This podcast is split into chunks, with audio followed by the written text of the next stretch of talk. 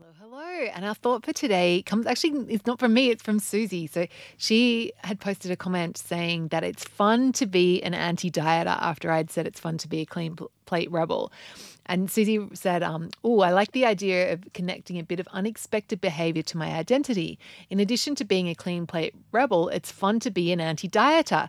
Instead of counting calories and bulking up on carrots and celery, I'm eating what I want in the quantities that I want and intend when I want and I and enjoying every delicious bite of food that I take and not cleaning my plate but stopping when I feel full. Thanks, Jules. So yeah, thanks Susie for like inspiring this um, podcast episode to, today. So yeah, our thought for today is it's so fun to be an anti-dieter. It's totally so fun to be an anti-dieter. Okay, tell the world. Have a beautiful day and I'll catch you tomorrow.